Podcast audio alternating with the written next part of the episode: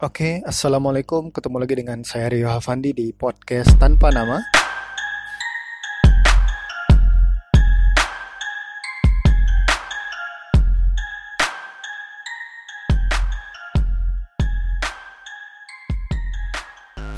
Eh, kali ini kita udah masuk di episode ke 8 ya episode ke 8 Eh, Alhamdulillah masih konsisten eh, buat terus bikin konten Eh, minggu lalu eh, kebet alhamdulillah sampai sempet bisa wawancara eh, yang temanya kesehatan. Saya kemarin tuh wawancara dengan si- apa praktisi farmasi, ada seorang apoteker dan juga ada yang dosen dosen di Sekolah Tinggi Farmasi.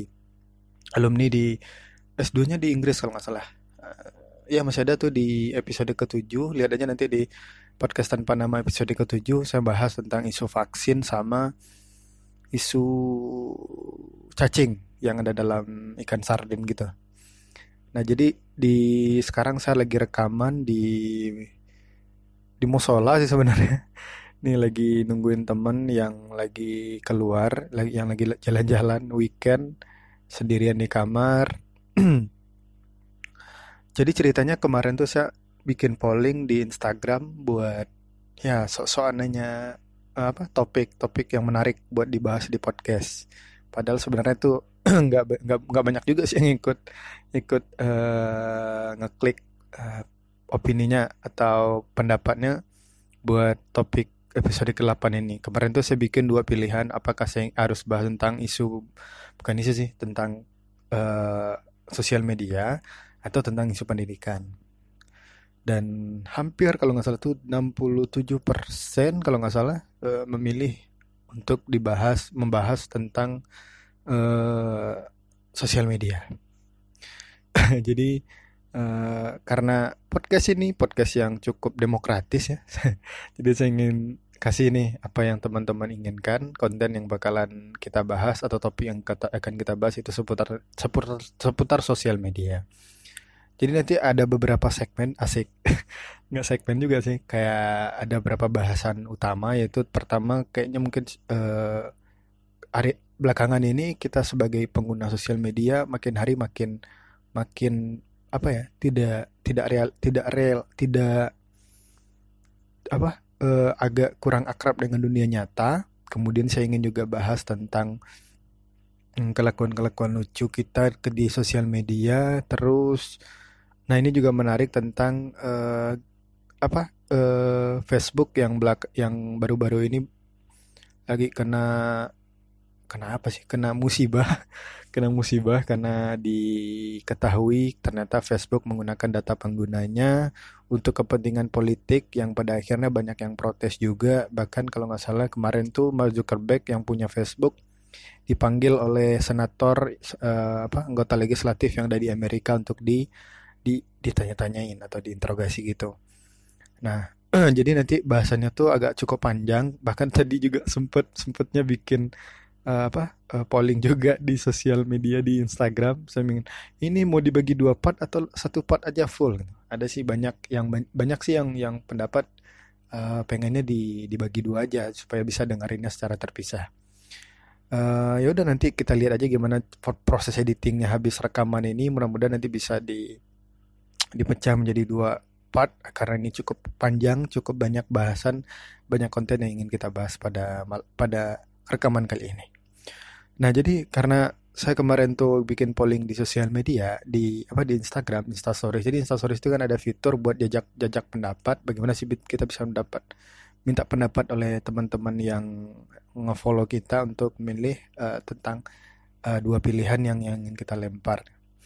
Tapi menurut saya sih sekarang karena tren juga ya, eh, ada banyak yang ingin di- di- diberikan vote untuk untuk minta pendapat teman-temannya. Tapi eh, kadang pertanyaan itu pertanyaan yang aneh-aneh gitu. Eh, sehari ini eh, pakai pakai angkot atau pakai Gojek? Atau saya mau potong rambut nih, bagusnya potong sekarang atau nanti aja? Ini kan apa? eh, yang nggak tahu sih tema-tema pendap apa jajak pendapatnya kayaknya kurang. Bukan kurang sih. Agak priva agak privasi terus Iya, masa kayak gitu aja ragu sih. Mau mau ke kantor misalnya pakai Gojek atau pakai masa itu ragu? Mau nanyain ke follower dulu. Padahal kan jejak pendapat itu bahkan juga bertahan 24 jam kemudian bisa jadi keputusan yang yang kita ingin ambil itu kita butuhkan dalam waktu satu jam tapi kita malah nungguin 24 jam buat dengerin followers uh, untuk milih pendapatnya gitu kan. Uh, ya diporsir juga atau dipilih-pilih juga lah pertanyaannya yang yang ini hari ini saya mau makan nasi goreng atau makan mie rebus? Ya kan? Ya makan aja sendiri. Seolah-olah uh, kita tuh kayak hidup hidup tuh dengan penuh keraguan-raguan di semua apa di semua ke, keseharian kita gitu. jadi makin aneh aja gitu ya lucu-lucu sih orang-orang sekarang apalagi kemarin uh, sempat booming juga uh, apa sekreto nih mungkin buat teman-teman yang uh, udah pernah nyoba yang dulu tuh sebenarnya sudah pernah ada Saraha. Jadi sebenarnya Saraha atau Secreto ini dibuat bi, uh, tujuannya itu agar kita mendapatkan masukan atau saran dari teman-teman kita untuk memberikan masukan ke kita, tapi uh, kitanya nggak tahu siapa yang ngasih ngasih ngasih masukan. Karena itu itulah kenapa namanya Secreto. Jadi uh, orang yang memberikan kita, ibaratnya ada orang yang nge-DM kita, katanya misalkan dia lu uh, tolong du, uh, di, digantilah uh, gaya berpakaiannya misalnya atau eh to, tolong dong jenggotnya tuh dicukur gitu bla bla. Pokoknya dia ngasih masukan tapi yang nge DM kita tuh kita nggak tahu siapa orangnya gitu. Jadi sifatnya lebih privasi. Nah ini sejarahnya sebenarnya kan seorang pimpinan di perusahaan yang pengen bukan di di sebuah perusahaan pengen uh, agar sesama karyawan atau karyawan dengan atasan itu bisa saling memberikan masukan. Tapi karena kadang kan kadang kita segan menyampaikan aspirasi kita secara secara uh, langsung, maka dibikin aplikasi ini agar uh, semua karyawan tuh bisa memberikan saling memberikan masukan dan uh, dan saling memberikan nasihat yang positif gitu dan tanpa ada uh, tanpa ada dampak negatif misalkan karena tersinggung atau apa gitu. Nah masalahnya jadi kan karena ini sekreto ya jadi ada juga beberapa teman-teman yang yang ngeposting uh, apa uh, posting saran-sarannya tuh diposting di instastoriesnya gitu. Ini kan agak gimana gitu jadi sekreto ini kan sifatnya privasi jadi ada orang ngasih masukan ke kita yang dirahasiakan identitasnya. Bahkan masukannya juga masukan itu atau uh, nasihat itu juga rahasia buat kita gitu. Nggak usah dipublish tapi yang anehnya uh, kita malah mempublishnya di Instagram gitu.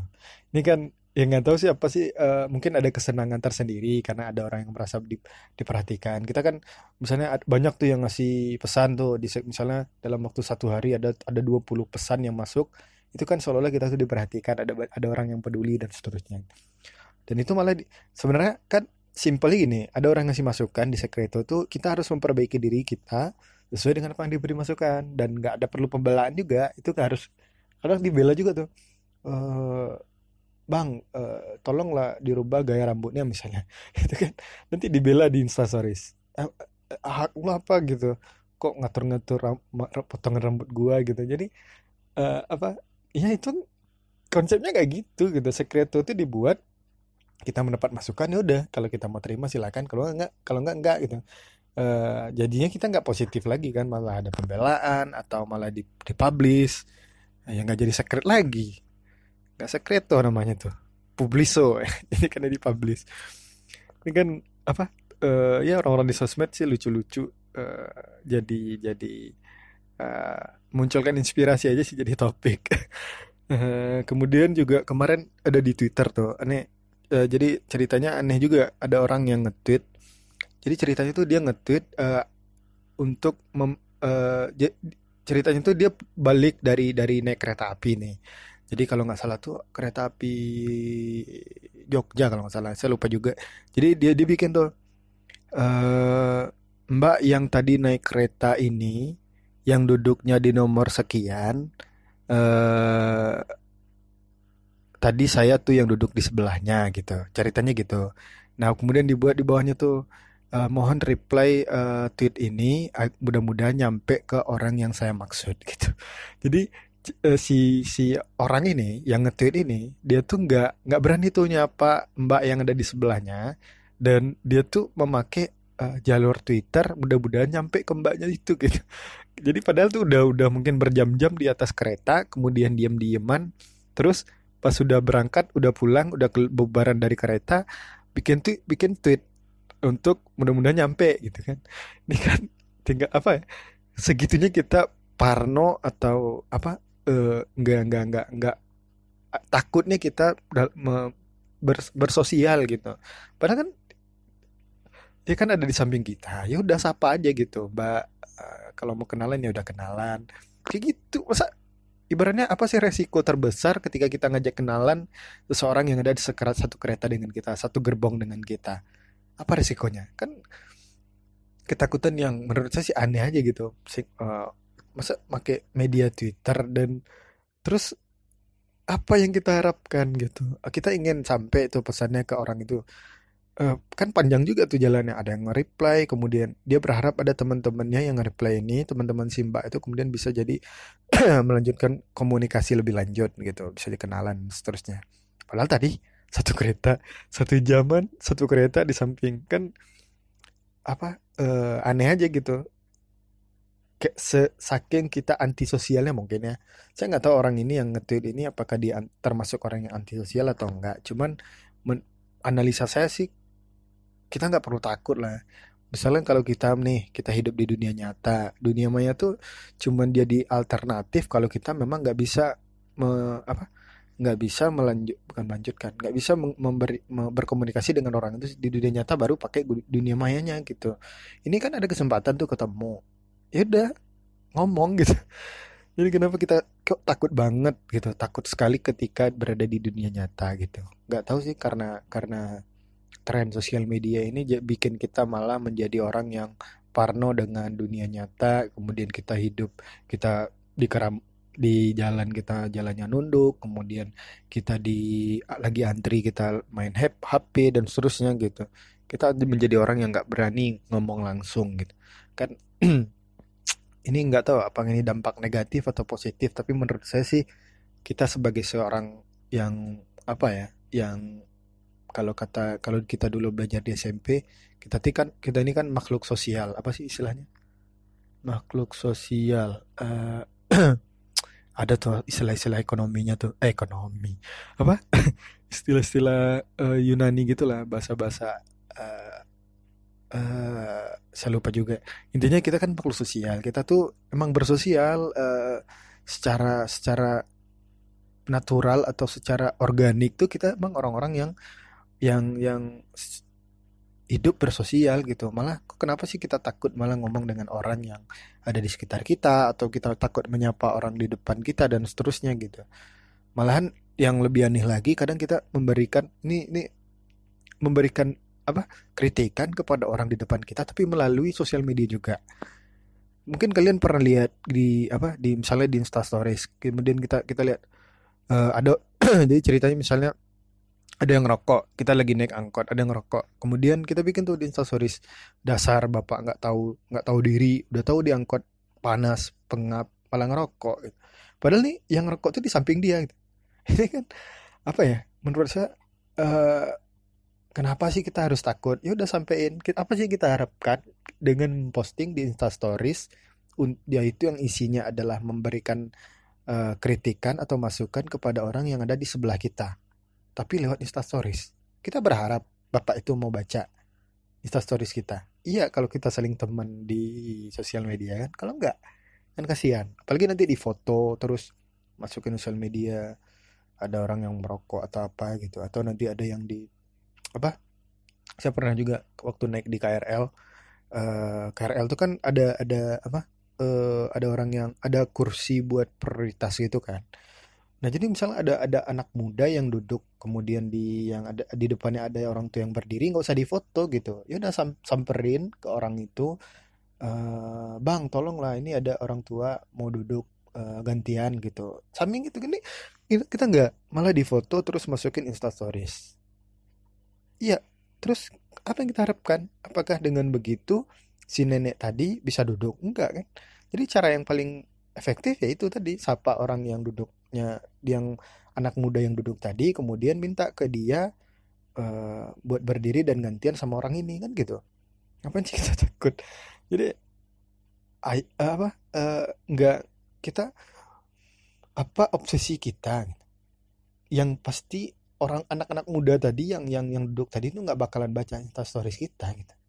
Kecuali dia teman baik kita. Dan kalau teman baik kita ngapain pakai instastories samperin aja langsung kan gitu. Jadi uh, menurut saya sih kadang karena kita saking antisosialnya nih walaupun kita mungkin super bersosial di sosial media tapi di dunia nyata kita malah jadi antisosial. Kita ngomongin dosen di grup WhatsApp ngomongin tetangga di Insta Stories kemudian ngomongin teman-teman di kampus di Facebook ini kan nggak apa ya mending misalnya kalau ada dosen kita yang nggak yang ada ada ada dosen kita yang ingin kita sampaikan uh, kritikan ya udah sampaikan gitu. Teman kita atau tetangga kita yang menurut kita perlu diberikan uh, apa kritikan ya udah disamperin gitu. Nggak nggak malah bikin stories kemudian ya gaya-gayaan sih jadinya. Kita nggak malah menyelesaikan masalah tapi kita ingin dilihat oleh orang lain gitu. Kita ingin ingin uh, instastories kita tuh lebih rame viral dan seterusnya gitu. Tapi kalau tujuan kita itu ya udah kita beda itu mah beda soal. Berarti kita bukan sedang ingin memperbaiki apa yang menurut kita salah tapi sebaliknya kita malah bukan sebaliknya tapi lain lain lagi ternyata kita ingin kita populer kita ingin instastories kita banyak yang melihat dan seterusnya. Itu kan ya udah itu hak hak kita juga tapi yang menurut saya sih kalau kita memang punya niat buat memperbaikin memperbaiki apa yang ada di samping kita di depan kita ya udah samperin gitu. Ngapain kita asik-asikan di sosial media? Terus ada juga kadang artinya gini loh buat teman-teman yang menurut saya menurut saya gini dunia dunia nyata ini adalah dunia yang sebenarnya kan.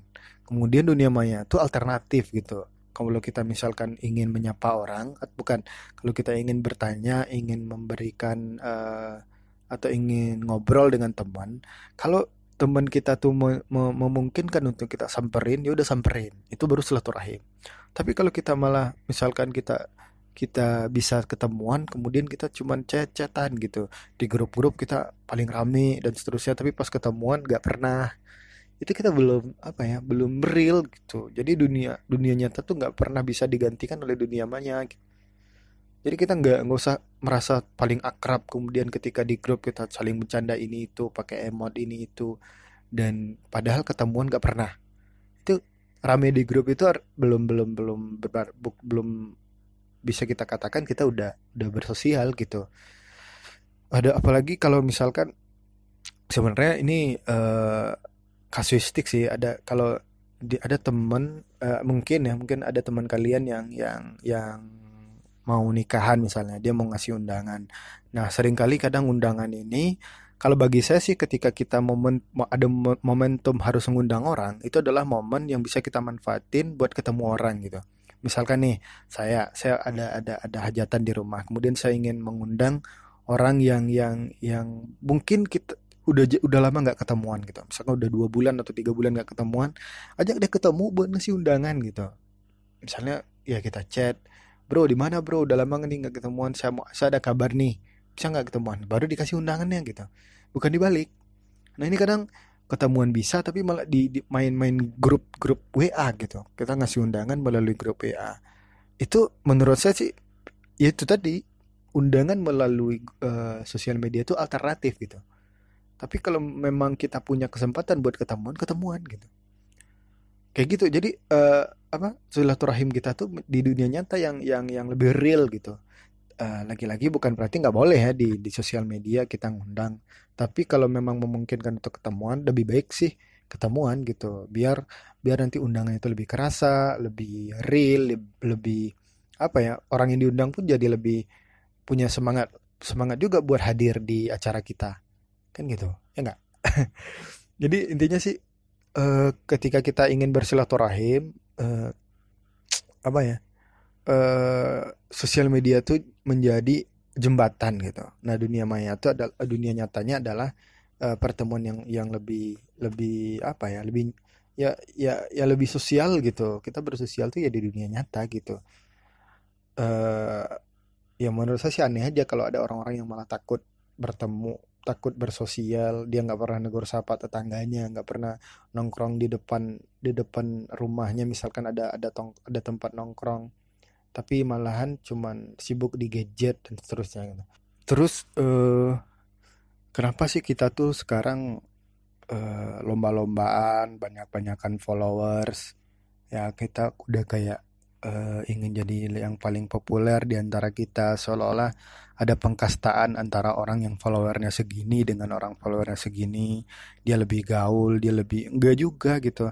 Kenapa sih kita terlalu fokus dengan uh, apa sih dengan angka-angka followers atau jumlah viewers di Insta Stories jumlah jumlah likes di postingan kalau saya sih percaya bah, uh, apa pun yang kita bikin uh, konten yang kita bikin di Instagram sebenarnya itu nggak mempengaruhi kita, nggak mempengaruhi kualitas kita uh, secara langs secara langsung maupun nggak langsung gitu. Jadi artinya se uh, dengan kita punya follower yang banyak, jumlah like yang banyak di konten kita bukan berarti kok belum belum tentu konten kita tuh uh, menunjukkan kualitas kita sebagai seorang uh, yang nyata gitu. Bukan jadi kita nggak bisa memakai nilai-nilai atau parameter yang ada di sosial media dengan kita yang sebenarnya gitu. Karena kita pasti tahu bahwa ada banyak orang-orang yang di sosial medianya begini, tapi ketika di kita ketemu dia begitu gitu. Mungkin uh, kalian pernah pernah kete, uh, bertemu dengan orang-orang yang uh, di sosial media dia beda gitu. Sosial media dia baik, dia kalem, dia ini itu, tapi pas ketemuan nggak gitu juga. Jadi menurut saya uh, kita harus menjadi orang yang menyadari bahwa dunia maya adalah dunia maya gitu.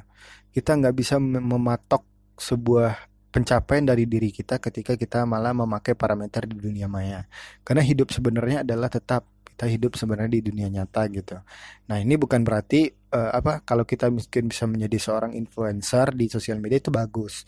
Artinya ketika kita memberikan konten positif dengan jumlah jumlah followers yang banyak misalkan atau jumlah likes yang banyak atau jumlah viewer yang banyak itu berarti kan positif kita jadi lebih tersebar. Itu malah baik gitu. Tapi dalam hal kalau ketika kita mematok diri kita sebagai memberikan kasta-kasta misalnya dalam pergaulan, wih followernya banyak gitu. Ini ini orang ini keren ini si si A ini keren loh, followersnya banyak gitu. Jadi uh, udah kita kita nggak usah pakai parameter itu dalam pergaulan kita, dalam lingkaran kita di dalam dunia nyata ya. Kita nggak perlu pakai parameter itu gitu. Karena lagi-lagi itu bukan berarti mencerminkan bagaimana kita orang yang uh, di dunia nyatanya gitu. dan ya lomba-lomba kayak gini lomba-lomba banyak-banyakan followers menurut saya sih uh, apa ya bisa jadi penyakit juga bisa jadi ada penyakit kemudian kita stres kenapa sih likes kita sedikit terus dan gitu-gitu gitu. Apa sih uh, yang uh, apa uh, kita tuh menjadi takut gitu. Dan dan boleh jadi sih mempengaruhi kita secara psikologis nggak tahu tapi saya pernah ngontak juga dosen di di Universitas Andalas uh, dosen psikologi untuk ngomongin tentang perspektif psikologi tentang pengguna sosial media. Saya udah bikin skripnya, saya udah bikin draft pertanyaan-pertanyaannya, dan udah janjian juga. Tapi nggak jadi karena dosen yang saya hubungin itu ternyata sibuk di hari hanya, kemudian nggak bisa uh, dan dicari hari lain pun sampai sekarang belum ketemu. Ya udah kita pending dulu. Mudah-mudahan suatu hari nanti kita bisa ketemu uh, saya bisa ngobrolin tentang ini bagaimana sih perspektif psikologi terhadap pengguna sosial media kekinian yang semakin uh, me menganggap bahwa dunia maya ini adalah dunia yang sebenarnya. Ya mudah-mudahan sih bisa kesampaian. Dan terus ada juga nih kita kadang takut kita menjadi orang yang tidak update uh, apa mungkin teman-teman pernah uh, kalau misalnya nih kalau saya pernah dulu HP saya tuh rusak kan tiba-tiba rusak kemudian nggak bisa dipakai. Saya khawatir gitu muncul muncul ketakutan takut nanti di di WA ada informasi yang penting atau apa kita mengikuti perkembangan. Padahal nggak gitu juga gitu. Uh, coba coba uh, gini maksudnya misalnya kita matiin nih kita nggak pakai paket internetan satu minggu ke depan. Nah pasti kita takut nggak tahu kenapa kayak kayaknya kita merasa kalau satu minggu nggak nggak pakai internet kita nggak pernah hidup kemudian WA kita nggak nggak tahu ada pesan masuk atau enggak eh, kita tiba-tiba merasa orang yang paling apa jadul bukan jadul orang yang paling nggak update nggak ikuti perkembangan orang yang paling kur, ya pokoknya kudet gitulah. Dan kita kita paling takut di, di di sehingga kita memaksa diri kita untuk terus memperbarui informasi dan dan terus gitu. Sehingga karena di sana kita nanti kalau ketemuan dengan teman-teman di pergaulan kemudian dia ngobrolin sesuatu yang kita nggak tahu kita malah kan jadi nggak nyambung gitu. Kan gitu. Tapi nggak juga. Cobalah. Saya, saya pernah udah pernah tuh uh, satu minggu tuh saya emang nggak pakai handphone yang uh, smartphone ini kemudian nggak ada jaring jaringan internet yang bisa connect. Ya udah nggak apa-apa gitu. Palingan cuma satu hari kemudian hari selanjutnya nggak apa-apa. Kita nggak nggak apa insekuritas itu cuman khawatiran kita saat yang sebenarnya itu asumsi kita saja gitu dalam otak kita yang memprogram sehingga kita membuat kita takut gitu. Uh, ya itu dulu mungkin ya untuk segmen yang pertama. Habis ini kita mau bahas tentang sedikit tentang politik dan bagaimana sih kita dikurung oleh sosial media dalam koridor uh, polarisasi atau apa namanya istilahnya gelembung bias. Sebenarnya saya udah pernah bahas di episode sebelumnya tapi kayaknya perlu lebih dikembangkan lagi, didetailkan lagi uh, mudah-mudahan nanti bisa memberikan kita gambaran dan membuat kita aware agar kita di dunia nyata di dunia maya itu bisa lebih apa ya lebih uh, bisa mem, me, ya lebih aware aja gitu bisa menyeimbangkan informasi yang ada kemudian kita tidak terpengaruh dengan isu-isu atau suhu yang memanas mungkin di sosial media dan membuat kita menjadi berkubu-kubu dan membuat kita saling benci, saling ini itu dan seterusnya.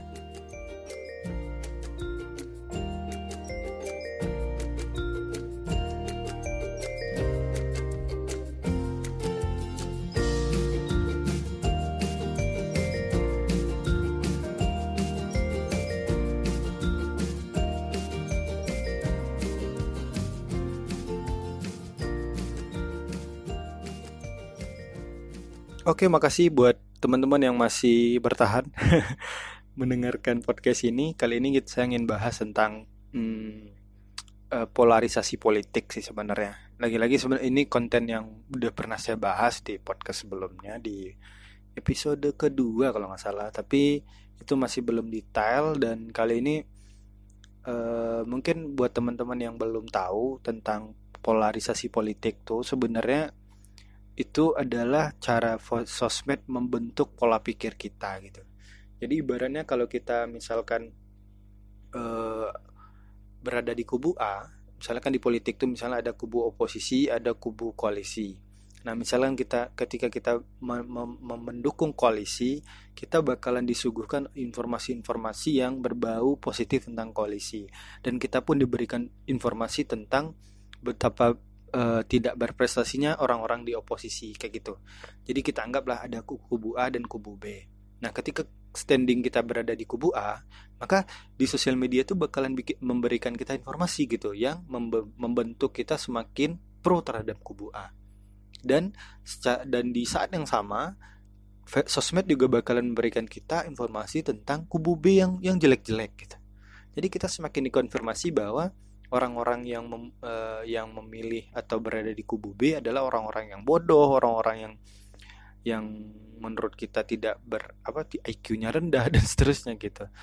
Dan akhirnya dengan adanya seperti ini semakin hari kita akan semakin di, dikelilingi oleh orang-orang eh, oleh informasi-informasi yang setipe dengan ke, kecenderungan kita gitu. Jadi eh, itu tadi ketika kita cenderung menyukai kubu A, jadi sosmed itu membaca membaca uh, tingkah laku kita dan pada akhirnya dia memberikan konten apa yang mereka pikir kita suka gitu. Jadi sosial media itu punya algoritma memprediksi kesukaan kita, kemudian dia menyuguhkan itu gitu ke kita dan mem membuat uh, apa uh, daya yakin kita ibarat kita punya baterai keyakinan. Jadi daya baterainya itu semakin uh, penuh gitu dan keyakinan kita semakin bertambah tentang kebaikan kubu A dan di sisi yang lain, di saat yang sama, kita juga disuguhkan konten tentang keburukan kubu B. Jadi algoritma sosmed ini akhirnya membuat kita pola pikir kita tuh menjadi terpolarisasi gitu. Kita akan berkumpul dengan orang-orang sekubu dengan kita dan kita membenci orang-orang yang tidak sekubu dengan kita. Nah ini efeknya. Jadi efek karena kita selalu mempertajam, selalu mempertajam kepositifan kubu kita, maka secara uh, secara tidak langsung membuat kita berpikir bahwa orang-orang yang berbeda dengan kita adalah orang-orang yang bodoh gitu. Nah, e, situasi seperti ini har e, harusnya bisa kita seimbangkan gitu. Artinya kalau teman-teman mungkin e, pro terhadap e, partai A, maka kita teman-teman bisa menyeimbangkan informasinya tentang in, uh, partai B, partai C, partai D gitu. Itu kalau di politik. Tapi karena memang sosial media sekarang banyakkan tentang politik ya, apa pun tentang politik itu ada dua kubu, koalisi atau pemerintah, eh koalisi atau oposisi. Nah, kita berada di stand, di di poin mana? Ketika kita sudah ketika kita sekali aja like misalkan ada postingan tentang 2019 ganti presiden, kemudian kita likes, maka uh, algoritma sosial media itu bakalan membaca kita adalah orang yang berada di kubu ini gitu. Kubu oposisi. Nah, ketika kita membuat dukungan tentang 2019 tetap Jokowi misalnya, maka kita akan diberikan suguhkan informasi-informasi kepositifan tentang Jokowi gitu. Ini ini uh, harus kita artinya harus kita cerdasi sehingga kita tidak menjadi orang yang gampang di di apa dibawa dibawa arus gitu ketika ada arus informasi yang disuguhkan oleh sosial media gitu karena itu tadi uh, ketika misalnya ada kita kita ada teman baik kita nih kita beda kubu nah di di sosial media atau bahkan di Google kita ketika kita ngetik informasi di Google itu akan berbeda dengan informasi yang diterima oleh teman kita yang berbeda pendapat dengan kita gitu. Ketika kita menuliskan keyword yang sama di Google. Bayangkan bagaimana kita akan dikurung dengan informasi-informasi yang saling beda dengan teman kita dan ini bisa membuat kita terpecah terpecah belah, membuat kita menjadi saling benci dan seterusnya. Walaupun sosial media apa uh, tidak tujuannya bukan bukan bukan tentang itu gitu. Tujuannya adalah agar uh, algoritma itu bertujuan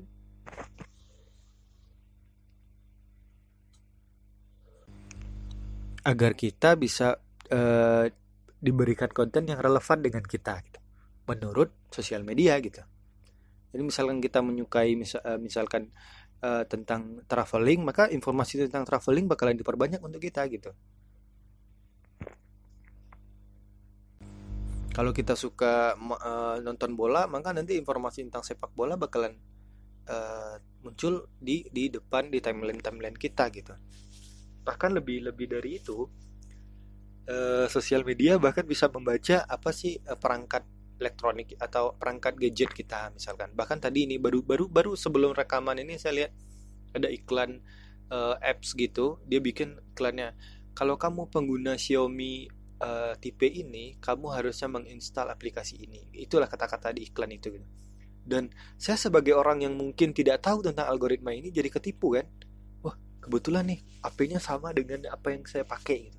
Padahal sebenarnya yang punya iklan atau pihak sosial media itu dia udah ngebaca kita tuh tipe AP-nya apa gitu dia ketahui tipe handphone kita kemudian dibikinlah iklan gitu jadi ketika ada teman kita yang punya handphone yang beda tipe kata-katanya juga diganti dengan tipe yang bersangkutan gitu.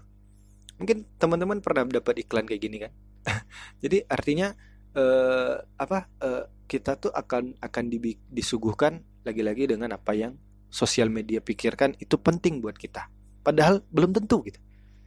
Nah, jadi eh, ketika kita mungkin pernah belanja di di di Tokopedia misalkan gitu, atau di Bukalapak, di Bukalapak kita kita pernah buka mencari misalkan mencari uh, perangkat elektronik uh, kipas angin. Kemudian nanti kalau kita buka buka Facebook itu akan muncul tuh iklan tentang kipas angin. Padahal di Bukalapak boleh, boleh jadi kita udah beli kipas anginnya kita nggak perlu lagi dan seterusnya gitu.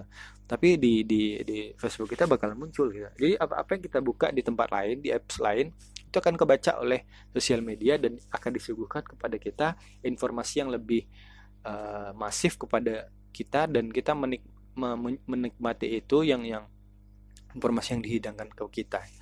Nah, apa efeknya? Apa dampak negatif dari ini? Dampak negatifnya itu tadi kita akan men, men, men, menumpuk-numpuk opini-opini yang kita cenderungi benar itu derajat apa apa daya kebenarannya itu semakin tinggi gitu.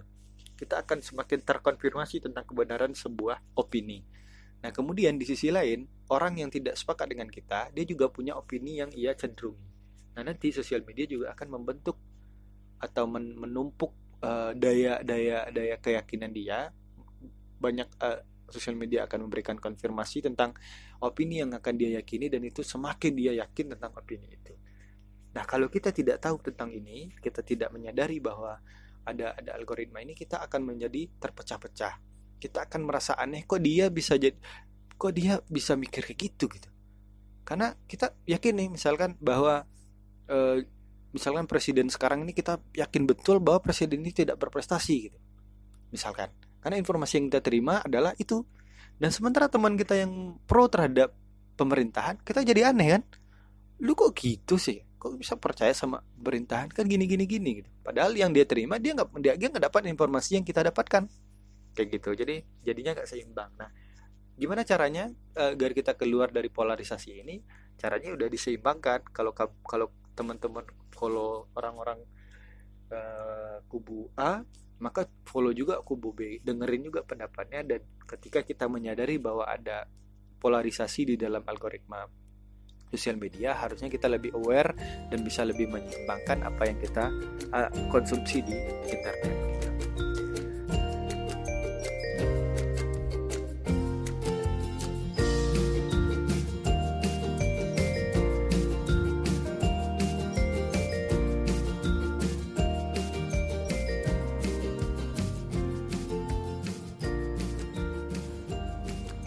Oke, eh, habis ini kita mau bahas tentang fenomena Facebook yang barangkali sebentar lagi bakalan ditutup. Eh, nggak tahu sih. Eh, intinya, saya ingin bahas tentang kenapa Facebook dapat musibah belakangan ini dan perlukah kita menutup akun Facebook kita? Habis ini kita akan bahas eh, di podcast episode ke-9 karena dari eh, habis ini kita akan cut. Eh, apanya file audionya terus teman-teman bisa dengerin kelanjutannya di episode ke-9. Oke, itu saja dulu. Terima kasih. Assalamualaikum.